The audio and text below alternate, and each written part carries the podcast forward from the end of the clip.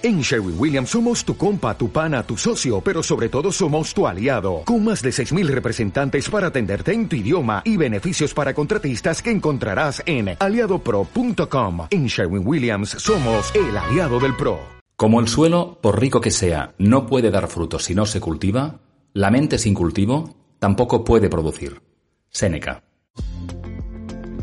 Entonces yo creo que la ética en el día a día lo que observas es que aglutina a las personas les hace ser más focus y en el medio y largo plazo evitas muchísimas ineficiencias.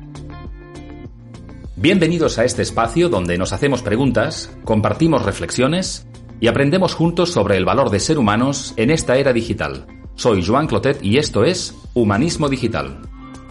Bienvenidos al noveno episodio de Humanismo Digital y muchas gracias como siempre por vuestra fidelidad. En el capítulo de hoy combinaremos la ética, la sostenibilidad, la ecología, el conocimiento y la innovación con un liderazgo humanista. Hoy conversaremos con Antonio Pérez Navarro, un emprendedor con valores. Antonio es economista de formación y un aprendedor incansable, todo un experto en el desarrollo y creación de empresas. Inició su carrera en SEAT y en Arthur Andersen y más tarde creció en el sector de la hospitalidad, donde llegó a ser director general de NH Hoteles, AC Hoteles, Hospes, Hoy Antonio es consultor y asesor desde Authentic y tiene además una amplia experiencia en el desarrollo de proyectos ecológicos y éticos. Es por tanto un emprendedor versátil al que le mueven sus valores y que tiene una visión amplia sobre la gestión de la empresa y su impacto en el mundo. Os dejo con la conversación que mantuvimos con Antonio hace unos días.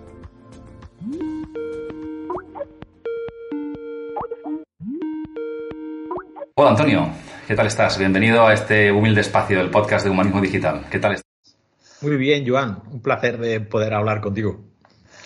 Pues la verdad es que me hace mucha ilusión, como siempre, porque tenemos conversaciones con personas a las que suelo conocer y en tu caso, pues hace ya un ratito que nos conocemos, porque me parece que hace la friolera de 34 años que nos conocemos tú y yo, que no es poco. No serán tantos, no serán tantos. Yo creo que me hace que hace poco. También estamos revelando, si fuera, si fuera la verdad, revelamos que tenemos ya unos cuantos más de 40, ¿no? Pero bueno, la experiencia es un grado, ¿no? Muy bien, Antonio. Pues oye, mm, como siempre, como siempre empiezo este, este podcast es con una pregunta que siempre es la misma y que, que, es la siguiente. Y es que nos cuentes, pues, quién eres, quién es Antonio, qué haces en la vida y qué te ha traído hasta este momento de tu vida.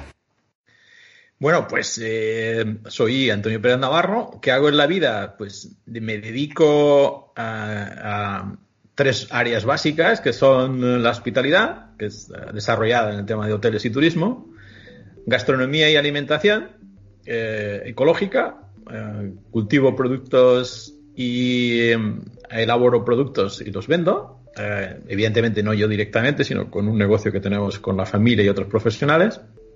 Y después lo que hago es adquirir conocimiento, desarrollar innovación cada día, porque eso es, digamos, el, digamos, mi uh, base para desarrollar el resto. Es decir, creo que la esencia, eh, lo que hago es, pues, intentar cada día, en la medida que puedo, aprender un poco más. Uh, eh, bien uh, leyendo, asistiendo a conferencias y también poniendo en práctica esos conocimientos que para mí la acción es lo que más ayuda a aprender. Y, lo que nos ha traído aquí, pues yo creo que es esa, esa necesidad de aprender y rodearte de gente que te, que te impulsa, que te, de, alguna, de alguna forma te, te, abre nuevos caminos. Eh, y sobre todo, pues eso al final se le llama la confianza, amistad. Eh, y eso yo creo que es un impulso, un magnetismo eh, que me ha traído aquí contigo. Muy bien, pues bienvenido, bienvenido. Por mi parte, pues me, ocurre lo mismo. Hemos recuperado contacto hace no demasiado tiempo, pero creo que tenemos el mismo, el mismo nivel de sintonía que teníamos desde cuando nos conocimos, hacía tantísimo tiempo.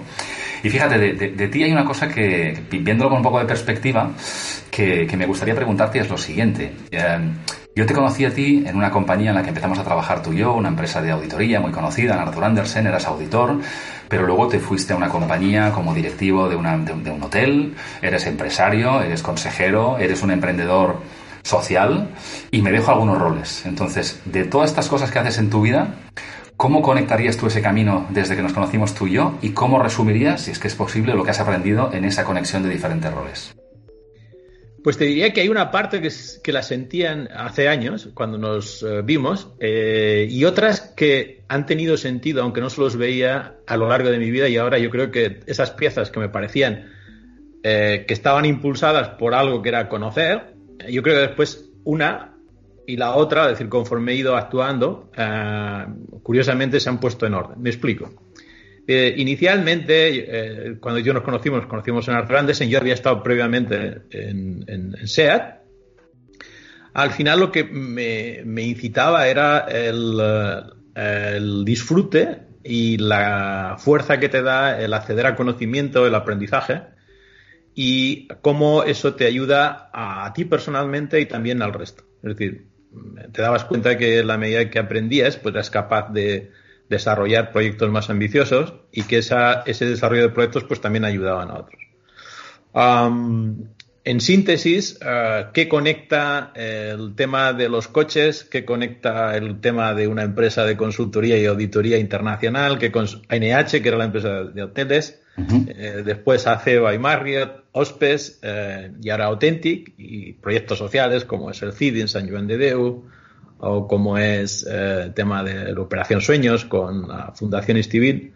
En ambos casos todo lo que lo, une es eh, eh, el conocimiento, la capacidad, la, necesidad de aprender, el conocimiento, la innovación y la ética. Yo creo que al final esos tres, tres elementos son lo que, los, que los, los que los unen. ¿no? Entonces, por ejemplo, lo que he visto es que después, en SEAT, en aquel momento lo que me encontraba es que era una empresa súper grande, para mis padres y mi madre, que eran agricultores, yo para aquello era el máximo, era el, hijo del agricultor que, Que, llega, que va a la universidad y SEAT era estaba súper contenta. Cuando cambié a Arthur Andersen, dice, oye, pero ¿qué has hecho, hijo? Para ella Arthur Andersen no era... Pero mi cambio era porque entendía que en aquel momento, eh, eh, ahora ya no tanto, pero en aquel momento Arthur Andersen era eh, tecnología, ya sabes tú, los era la que iba a hacer la auditoría con los Compact, eh, time report, es decir, el uso del tiempo, la eficiencia, es decir, conocimiento, el conocimiento a un, grado muy, muy elevado. Eh, sea, en aquel momento aprendí muchas cosas, aunque curiosamente me di más cuenta más tarde. Y fue cuando llegué al tema de los hoteles, que al final lo que he entendido es que cada vez que hacía un cambio, eh, es decir, el cambio con más conocimiento, yo llegaba a esas empresas y lo que eh, modestamente y, evidentemente con el resto de equipo lo que hacías era impulsarlas a un nivel superior de competitividad y de excelencia. Es decir, eso es lo que me atraía. Yo me acuerdo que con la época de Arthur Andersen eh, yo tenía dos, dos proyectos. Eh, la Caixa, ¿no? que era pues, pues, también otro de los que mi padre y mi madre me dijeron, ese es el sitio. Eh, en el departamento de control eh, interno y tenía otro que era NH. Eh, en aquel momento NH no lo conocía mucha gente, tenía 10 hoteles nada más. Pero sí que es cierto que lo que veía, donde yo podía impulsar y dar un salto, evidentemente con, otra mucha gente que se, que se incorporó, Pedro Fontana y otros muchos más, evidentemente también con aquel caso con Antonio Catalán, pues lo que veía es que allí donde podía yo a a impulsar, ayudar modestamente en mi área, en las distintas áreas, mi trabajo. Y eso es lo que me motivó. Después me di cuenta que me acuerdo que tenía un responsable de diseño que se llama Walter da Silva, que me decía, Bien, Antonio, dice, ¿qué, crees que haces en SEA? Y yo le dije, pues no, coches. Y dice, no, dice, tú haces emociones con acero. Qué bueno. Y, entonces dije, bueno, pues, a ver, que yo siempre me hago la pregunta, eh, ¿qué estoy haciendo aquí? ¿no? Eh, y en, el caso de los hoteles, una de las cosas que me hizo eh, irme es que eh, creía que era uno de los sitios donde ah, tenías más elementos eh, que estaban en contacto con el cliente. Es decir, pues tienes desde la, cama, las, la alimentación, etcétera. Y entonces al final lo que encontré es que era un sitio ah, pues muy interesante para desarrollar. en aquel momento, evidentemente, creo que fue un factor importante. Y evidentemente después, eh, después de siete u ocho años, tuve la posibilidad que me atraía, me encontraba que era directivo, pero no tenía la sensación de la creación, ¿no? Y con, eh, con, Antonio Catalán, pues decidí, me invitó a, iniciar desde cero. hace, eh, en aquel momento era hace hoteles y ahora es hace by Marriott, pero desde cero. en aquel momento me dio, una me dio la sensación de que estaba en el abismo.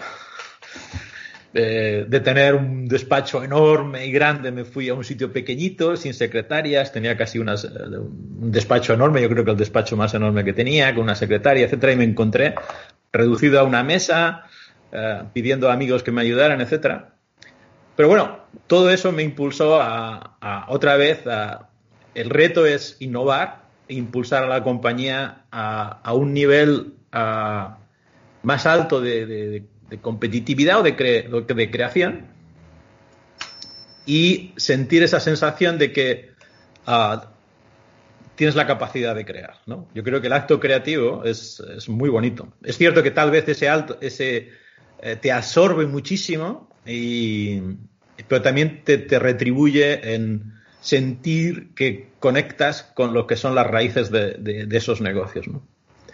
Y después lo que me llevó en ese área de hospitalidad pues es a desarrollar desde cero hospes, eh, también con la misma idea, es decir, en aquel momento estábamos, eh, yo creo que se empezaban a, los, en el caso de los hoteles, a la necesidad de innovar y a la idea que me surgió fruto de toda la experiencia es que la gente ya no estaba buscando o necesitaba habitaciones, sino que necesitaba emociones y que los hoteles eran el instrumento para generarlas, ¿no? Creo que nos se empezó a hacer también el tema ético, el tema ecológico, es decir, cogíamos edificios que estaban deteriorados, con un patrimonio histórico importante, los reconstruíamos ah, para dotar pues, y crear esas experiencias. Y después al final, también por temas personales, eh, porque la vida también te pone los retos, a veces tú los, los, vas buscando, pero también la vida te, va sacando. Yo siempre tengo la sensación de esa de los partidos de tenis. Hay, mm. hay pelotas que tú eh, captas el movimiento que va a tener, pero hay otras que tienes que devolverlas y las tienes encima, ¿no? Y entonces, eh, en ese caso también me vino esa sensación personal, dura, fuerte, pero también lo que encontré es que tenía que hacer algo. Eh, y lo que hice otra vez, pues es aplicar ese bagaje que vas adquiriendo con los años de conocimiento, innovación y experiencia, generando también un campo gravitatorio que yo llamo que es la amistad, ¿no? Que también te ayuda a, que personas eh, te acompañen en esas singladuras. Y bueno, pues empezamos a hacer un tema con San Juan de Dios que, en el 2008, que, que, era complejo porque sabes que era la crisis de Lehman Brothers y, necesitábamos dinero, inicialmente 100.000 euros, y bueno, al final pues conseguimos. Eh, pues ese dinero lo hicimos y bueno, al final, en síntesis, si te das cuenta, los parámetros es, ah, yo creo que es una vertiente humana, al final siempre he querido tener un contacto en lo que he podido ah, para tener actividades que pongan eh, los proyectos con las personas y que les ayuden a generar emociones, eh, pues para sentirse mejor, pues para impulsarlos, para inspirarlos. Y lo que siempre he visto es que cada uno de ellos, pues el leitmotiv o, el, hilo común de cada uno de estos conceptos ha sido aprender, innovar, ah, con una actitud ética, em, y eso pues aplicado pues para ayudar a los proyectos a que adquirieran un nivel uh, de eficiencia y de, y de competitividad. Muy bien, la verdad la pregunta. Totalmente, totalmente. De, hecho, me gusta mucho cómo, cómo te explicas y, y, cómo interpretas lo que te mueve. Porque además, fíjate que yo te he preguntado por roles y realmente me estás, uh, me estás uh, respondiendo desde la perspectiva de aquellas cosas que te han movido, ¿no? que te han movido a ti a, aportar valor también, a crear, a generar cambios, a innovar, ¿no? en diferentes, los, motores que se han ido enriqueciendo durante tu vida. ¿no? Y fíjate que me has mencionado también pues, el pasar por momentos de crisis también, ¿no? Eh, hablas de la crisis de su momento con Lehman Brothers y estamos en otro momento de crisis, ¿no? Entonces yo, te invitaría ahora que nos conectemos con el momento actual y te preguntaría cómo ves tú, estando además en sectores pues muy castigados, ¿Cómo ves el momento actual y, desde tu perspectiva y de tu experiencia, con qué mirada crees que los líderes del ámbito empresarial deberían afrontar pues, los retos que supone la situación en la que estamos? Pues yo personalmente ah, cuento mi experiencia. Eh, creo que en este momento, evidentemente, y eh, creo que es eh, uno de los momentos en los cuales ah, eh, te das cuenta de que aquellas herramientas que habías utilizado para estar aquí dejan de ser eficientes. Ah, y tienes que construir otras y otras siguen siendo válidas. Es decir, eh, pues evidentemente aparece una que es la zozobra, ¿no? ¿Qué pasa? Incertidumbres, em, tanto en la familia como en las, empresas. Por ejemplo, el sector hotelero, pues el sector hotelero eh, está sufriendo. Ah, ¿Cómo los afrontamos? Yo en este caso lo que el camino que hemos optado es es cierto que existía ya un agotamiento, sabes que antes de que existiera el COVID se, hablaba de turismofobia, de... Sí que es cierto que en algunos eh, datos ya mostraban que algunos modelos de gestión estaban mostrando agotamiento. Y yo lo que he observado, y eso ya lo empecé hace dos años, que era eh, otra vez la ética, la sostenibilidad y la ecología eran eh, elementos que veía, igual que en el año 2001-2002 veía el tema de las emociones a través de los hoteles, ya también con una actitud, llámale ecológica, ética, aunque en aquel momento costaba un poco más de entenderlo, eh, emprendimos y, y, entonces observé dos cosas. Lo que ya es esperar a, tener resultados. Siempre los datos nos ayudan a interpretar lo que pasa, ¿no? Y es en el caso nuestro en Alicante, los números en julio y agosto que fueron malos para el resto del sector, nosotros tuvimos una performance eh, por encima de la media Evidentemente llegó eh, septiembre y tuvimos que cerrar porque se cayó todo el tema, los países empezaron a cerrar. Y ahora lo que observamos es que es que hay que hacer una transformación, es decir, hay que implementar todo el tema, básicamente dos, dos elementos que son la sostenibilidad y la ecología por un lado eh, y el tema de la digitalización y la innovación. ¿no? Eso es fácil de hablarlo y comentarlo, pero después lo que tiene es una labor mucho más intensa de, em, hablar con las personas y, aglutinarlas para decir que ese va a ser el camino eh, que nos, nos haga salir de la zozobra. Y después también tienes que, eh, de alguna forma, generar o utilizar la confianza en el sentido más positivo, es decir, esa, esa confianza que has ido generando, eh, pues aplicarla también aquí con el objeto de eh, buscar alternativas. En concreto, nosotros lo que estamos mirando en este caso es, evidentemente, eh, estos próximos meses, yo creo que van seis, siete meses, incluso puede que un año, lo que va a haber es una transformación. Nosotros lo que hemos instrumentado es unas medidas para ser uno de los ah, players que ayuden a transformar el sector hotelero. Yo creo que va a cambiar tanto de modelos de, configuración ah, como de, digamos, de, decir, de, qué elementos utilizas, qué materiales utilizas, etcétera. Nosotros tenemos la experiencia previa de que ya hemos hecho tres en este ámbito. Y yo creo que también la otra será el, eh, cambiar la percepción de las personas. Una de las cosas que te encuentras es que, por ejemplo, en el caso hotelero, eh, la innovación no solamente está en el HAR, es decir, en el hotel, sino también en, las personas, en la mente de las personas. Los recepcionistas, ya con la digitalización, hay tareas que antes hacían y van a dejar de, hacerlas, van a, transformarse y tienes, ese es el gran challenge que hay, es transformar a las personas en, eh, o ayudarles a que cambien de ser eh, generadores de o eh, transformadores o de, papel, de, llevar de un papel a un sitio a otro, de generar actividades muy rutinarias.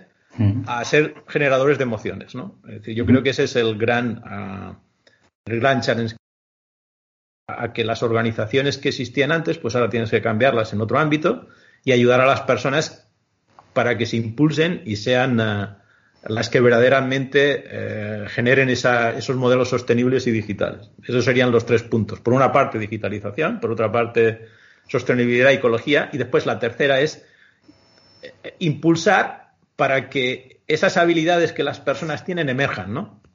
Eso es lo que estoy haciendo. En el tema de la agricultura ah, y gastronomía, pues evidentemente también. Es decir, la agricultura está yendo, es de los negocios que eh, la gente tenemos que comer con lo cual, eso es relativamente está viendo, pero sí que es cierto que estamos aprovechando para digitalizar todos los procesos de, de, la producción agrícola transformándolo, nosotros producimos todo en ecológico y eso lo estamos haciendo.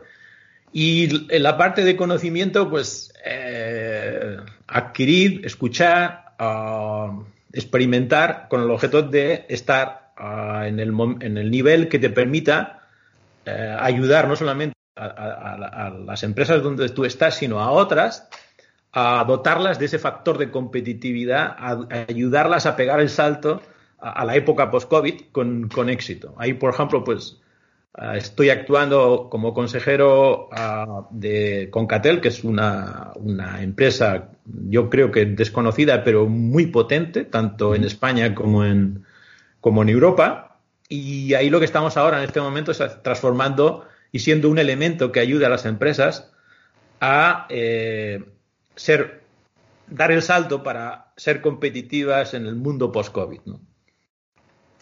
De hecho, Así fíjate, que eso es lo que estoy desarrollando en, mi, en, en este momento. No Sobre todo yo fundamentalmente te diría que hay un elemento personal, porque eso sería, que es, um, aunque no es fácil, es uh, afrontarlo como un reto, que es único, para que nos ayude a, a, a, mejorar nuestras habilidades y nuestras cualidades. Vamos a tener que utilizar el esfuerzo, pero todo lo que hemos aprendido en este momento es reorganizarlo e intentar a que nos impulse a, que alcancemos un, digamos, un nivel, no sé si de conocimiento o de experiencia mayor, eh, que creo que cuando pase, aunque lo pasaremos un poquito mal, pero eso siempre es el precio que tienes que pagar para el esfuerzo y el conocimiento, después yo creo que es una, seguro que puede ser una forma de sentir haber podido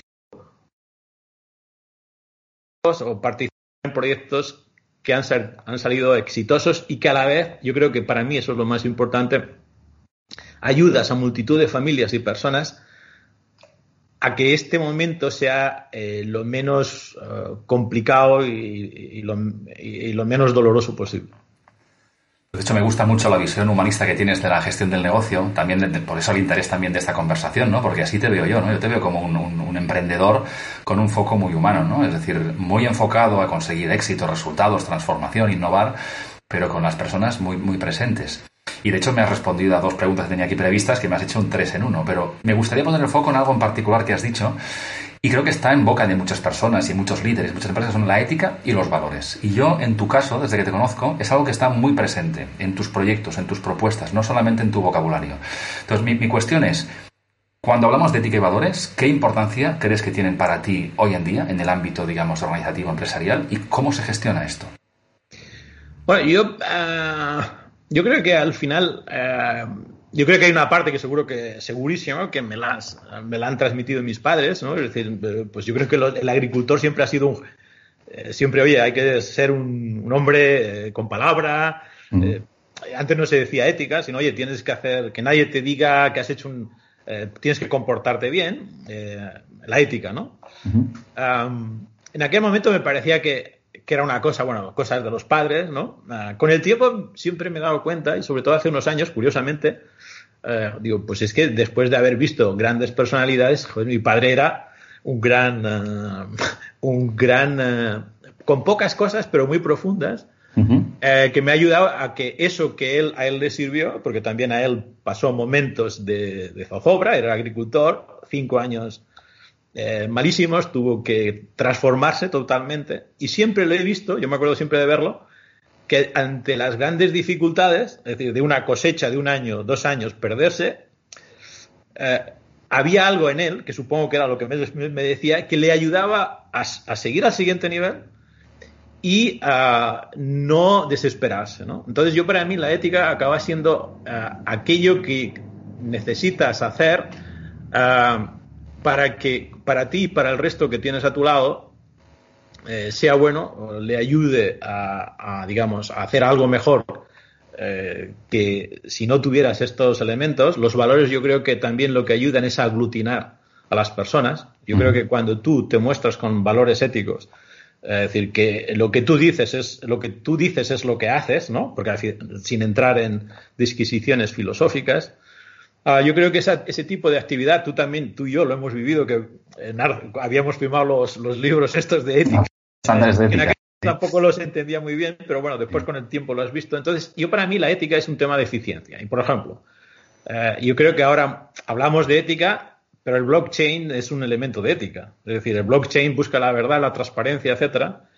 Yo creo que nosotros que estuvimos en Arthur Andersen, el auditor, que ahora ya se cambia de distinta forma, también buscaba la verdad, ¿no? Por eso hay el tema de la, de la, de la ética, ¿no?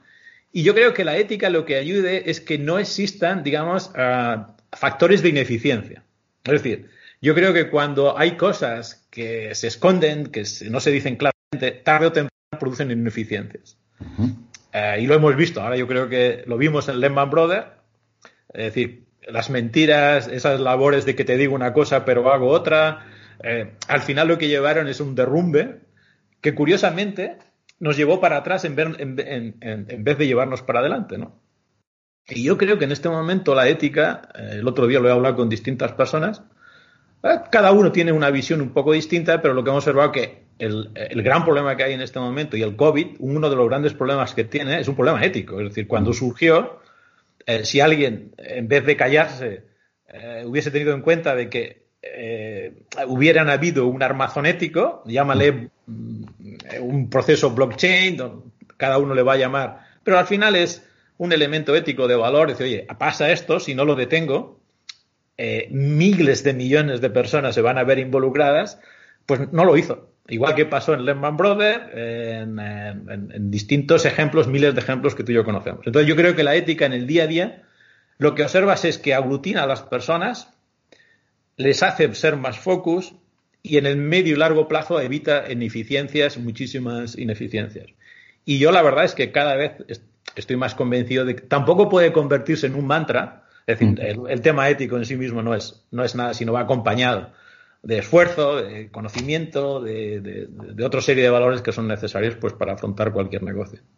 Y en este momento yo creo que más que nunca, eh, yo creo que tiene que estar presente con una actitud pues, optimista y decir, tenemos que ser muchísimo más claros. Todo esto nos estamos dando cuenta que individualmente no lo podemos hacer. Y cuando es el colectivo, uno de los elementos que aglutina es la ética.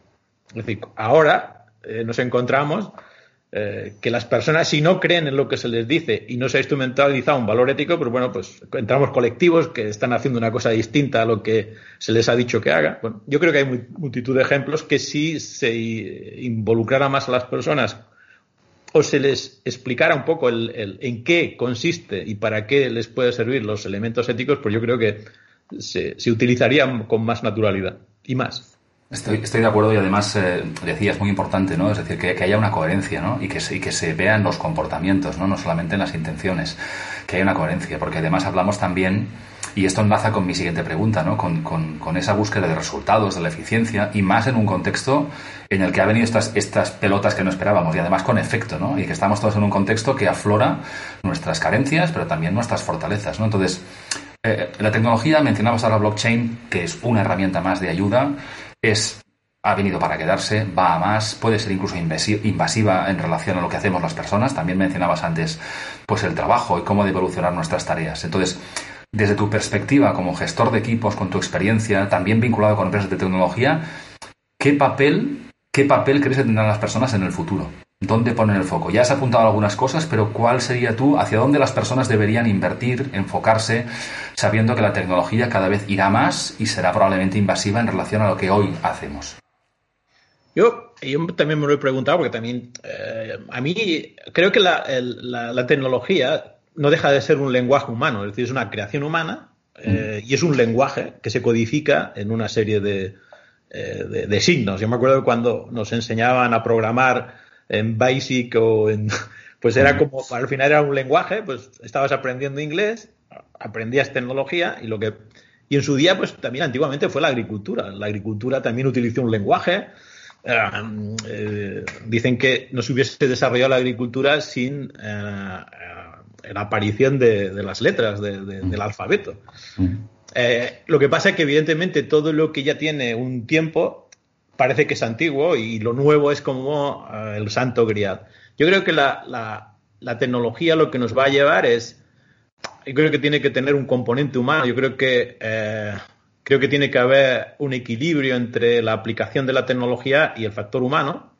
Creo que lo que yo estoy observando en el día a día es que la eficiencia de la tecnología no se lleva a cabo si previamente no se ha trabajado en las personas. Muy bien. Ah, yo me he encontrado que un, eh, un, un, software, una app que podría desarrollar 100, si no previamente no se ha actuado sobre las personas, el resultado conjunto es el 15 o el 20% del potencial que tenía. Mm. Entonces yo creo que lo primero que hay que es que actuar sobre las personas, explicarles el, el, propósito que tiene esa tecnología. Yo creo que también tiene que haber una visión holística, es decir, yo, en muchos casos eh, la tecnología uh, tiene un desarrollo anárquico y genera, y genera el confort de que parece que estoy haciendo aquello que me piden, eh, pero como es novedoso, nadie sabe el resultado. Eh, se generan eficiencias en detrimento de ineficiencia en los otros sectores que no están siendo cuantificadas. Entonces, yo creo que al final las personas eh, se les tendría, tendría que eh, enseñársele el, el, el, el, objetivo de esa tecnología, eh, eh, que la tecnología fuera creciendo con la curva de aprendizaje de las organizaciones. No todas las organizaciones pueden asumir el mismo nivel de tecnología, depende de su capacidad de aprendizaje y entonces yo, en resumen, a las personas te diría que les va a impulsar, yo creo que al lado más humano de las personas. Es decir, igual que comentaba que en los hoteles la gente pues estaba llevando papeles, te ponían un papel, lo firmabas, lo archivaba, eso ya ahora no se hace. En, en nosotros en, en, el último caso que hemos abierto ya no se necesita hacer eso. Le libera el tiempo y tiene la persona se tiene que, que aprender a establecer más, en el caso que, que hablo de hospitality, ¿no? a establecer una relación más humana con las personas. Porque las labores más de eh, rutinarias ya las van a hacer las máquinas.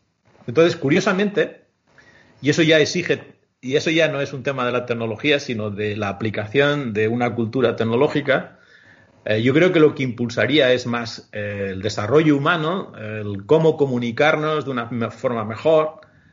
Yo creo que van a aparecer eh, personas en el lado humano en el lado de servicios que van a tener que aprender a comunicarse muchísimo mejor, van a ser creadores de emociones, no uh, eh, generadores de tareas, es decir, o no uh, solucionadores de tareas, sino soluciones de, de emociones. Eh, y por otro lado, yo creo que habrá un componente que será la gobernanza de todo, para que, yo por ejemplo ahora la gran pregunta que me hago es, ¿qué pasa con los algoritmos? ¿Quién los entiende? ¿Quién los conoce? Eh, ¿qué, qué, elemento ético hay en los algoritmos, ¿no? Eh, es. Entonces, todo ese tipo de cosas, yo creo que por una parte, y después yo creo que si hacemos una pirámide está la gobernanza de la, de la, de, los la, llamados algoritmos, ¿no? No es que esto lo hace el algoritmo y tal. Bueno, sí, pero ¿quién ha entrado eh, y quién, quién es el fiscalizador de los algoritmos, ¿no? Porque si yo, por ejemplo, tengo, el, no sé, el otro día me comentaron de una compañía de utility. No, es que esto tiene un algoritmo. Digo, hostia, pero, eh, perdona la expresión, digo, es que si tiene un algoritmo, ¿quién lo conoce? ¿Quién es, quién es el, el inspector de algoritmos? Eso es. es. es decir, yo, por ejemplo, voy por la carretera y llevo un coche, ¿no? Y oye, que conduzcas bien. Bueno, pero ¿quién vigila que los que generan eh, procesos que afectan a las personas, a, a, a la, al gas, a la electricidad, al suministro de wifi. ¿Quién me está... Eh, ¿Por qué en unos momentos tengo más wifi y en otros menos wifi? ¿Qué hay detrás de todo esto, no? Eh, este tipo de cosas yo creo que son cosas que van a surgir y que tendríamos que ponerlas encima de la mesa. Con lo cual, al final, si te encuentras, si te das cuenta, lo que yo desde mi punto de vista es que nos va a impulsar al, al lado más humano. Cuando digo al lado más humano, también aparecerán elementos humanos que no nos gustan, ¿no? Eh, que es esa parte de superpoder, de, de, de megapoder, etcétera. Y yo creo que eso es lo que creo que va a surgir de todo esto. Es decir, en síntesis es, yo creo que se surgen muchas oportunidades, pero también lo que nos van a exigir es que eh, nos conozcamos muchísimo, tanto del punto de vista individual como del punto de vista colectivo, para poder afrontar algo que creo que nos puede ayudar a progresar eh, humanamente. No puedo estar más de acuerdo contigo y además creo que esta es una época que además nos invita a hacerlo, a hacerlo así y hacerlo ahora. Si no es ahora, ¿cuándo? ¿no? Es decir, en las grandes crisis que también suponen oportunidad de transformación. Y fíjate, voy a, voy a cerrar la conversación, porque estaría horas hablando contigo, como siempre, em, con una pregunta saltando un poco del futuro y el coche conducido y los algoritmos a, la Tierra, otra vez, a la Tierra que también tienes tu vinculación, ¿no? Tú te dedicas toda tu vida, te diría, a cultivar negocios y a cultivar también factor humano, ¿no? Como también compartes hoy con nosotros, ¿no? Pero también cultivas cultivando en el campo. Entonces, ¿Qué estás cultivando ahora? ¿En qué, proyectos estás y, con qué intención? Explícanos un poco cuál es tu proyecto, tu, proyecto más relevante o aquello que te gustaría compartir con la audiencia. Bueno, yo para mí hay como un, para mí como lo tengo es eh, el nutriente básico es el conocimiento que está en Authentic, que le llamo Authentic, que es eh, lo que pretendo es, eh, lo que quiero es que sea una fuente de conocimiento, que es, evidentemente la fuente de conocimiento es mi experiencia y la gente que tengo el placer que me han acompañado, que colaboran conmigo. Eh, entonces ahí lo que pretendemos es eh, estar al corriente de lo que está pasando, adquirir conocimiento tanto por eh, conocimiento básico, conocimiento fruto de la acción que tenemos, incorporación de personas que tienen una experiencia en campos determinados, es decir, en síntesis, conocimiento que permita conocimiento y los el, knowledge necesario para aplicarlo en procesos, en proyectos o en, eh, o en acciones, ¿no? Entonces eso sería Authentic y básicamente la actividad que desarrolla Authentic pues es ah, consultoría, asesoramiento en distintos ámbitos. Básicamente mi experiencia está mucho en el mundo de hoteles, en el, mucho, en, el tema de la salud.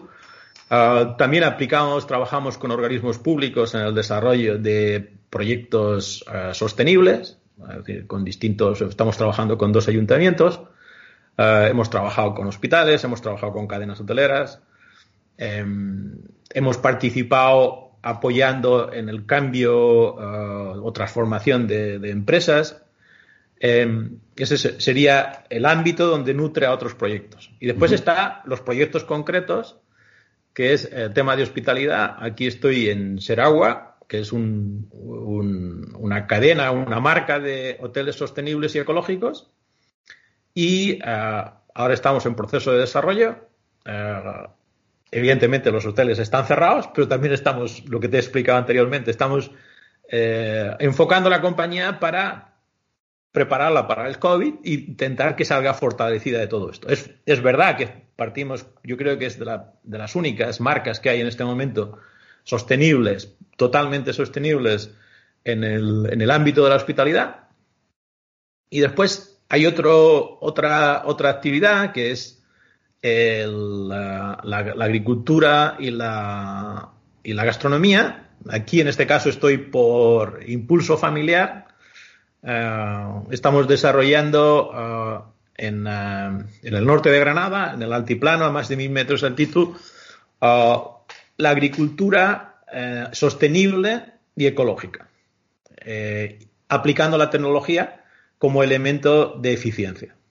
Eh, elementos distintivos, pues bueno, estamos en altitud porque nos hace ser mucho más eficientes en los costes en ecología. Cuando más bajas, más costes tienes para cultivar en ecológico.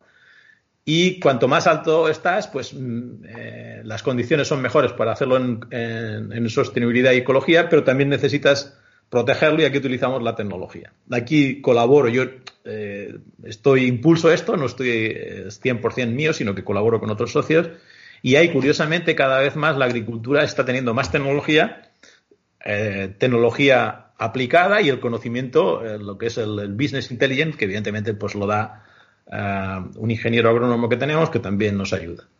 Y la gastronomía lo que estamos intentando es, yo creo que la alimentación es un factor importante, eh, pues para ayudar a las personas también a, que tengan ese plus adicional para afrontar su día a día. Ahora las personas cada vez están consiguiendo la alimentación, la alimentación es un factor para, ellas de, mejora, es un factor de salud y a la vez de tiempo. Es decir, lo que pretendemos es salud y darles tiempo y adicionalmente, yo creo que tengo dos proyectos que me enriquecen muchísimo y que me aportan mucho, que es que soy consejero en el grupo Concatel, que es una empresa de tecnología, y ahí eh, participo con ellos desde hace dos años. Y después hay otro, otro sitio donde participo porque me ayuda mucho para dotar de, conocimiento al resto, que es la Fundación Estivil, porque en síntesis el sueño ¿no? Eh, es uno de los elementos de máxima energía, pues tanto para los hoteles como para nuestro día a día. Con ellos colaboro, llevo muchos años. Yo cuando me pregunté en el tema de hoteles, digo, al final, ¿qué haces aquí, Antonio? Digo, pero al final es que la, sueña, la gente sueña, duerme y descansa, ¿no? Pues, y llevo colaborando con Eduardo Estivil, que es el, pues, pues prácticamente casi 16 años, eh, porque siempre el sueño me ha parecido que... Y después tengo algún tema social, que como te he comentado, que, es, eh, que tiene que ver con San Juan de Deu, que colaboro con ellos.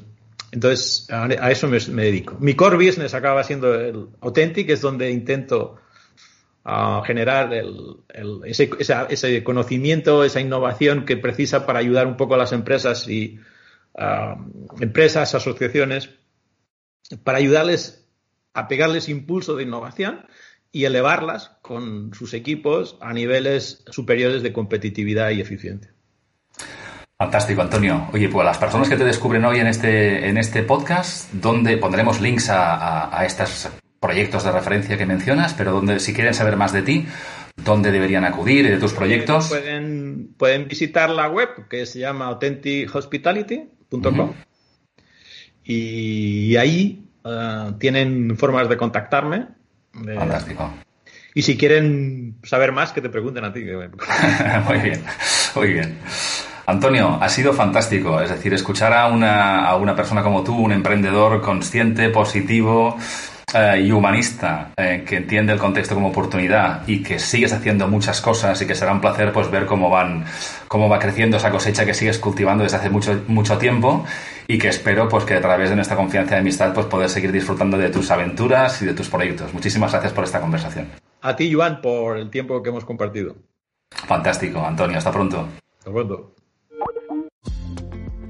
Aquí termina este noveno episodio. Encontraréis en las notas enlaces al perfil y los proyectos de Antonio. Podéis también acceder a los capítulos anteriores en las plataformas más conocidas y siempre desde mi web joanclotet.com. Si pensáis que esta conversación puede interesar a más personas, podéis compartirla en vuestras redes y nos ayudaréis a crecer. El episodio de hoy ha sido también posible gracias al apoyo de Bankia, entidad comprometida con el concepto de humanismo digital. Gracias por escucharnos hoy y hasta el próximo episodio, donde, por cierto, tendremos a un gran conversador, el editor y propietario de plataforma editorial, Jordi Nadal. Hasta pronto.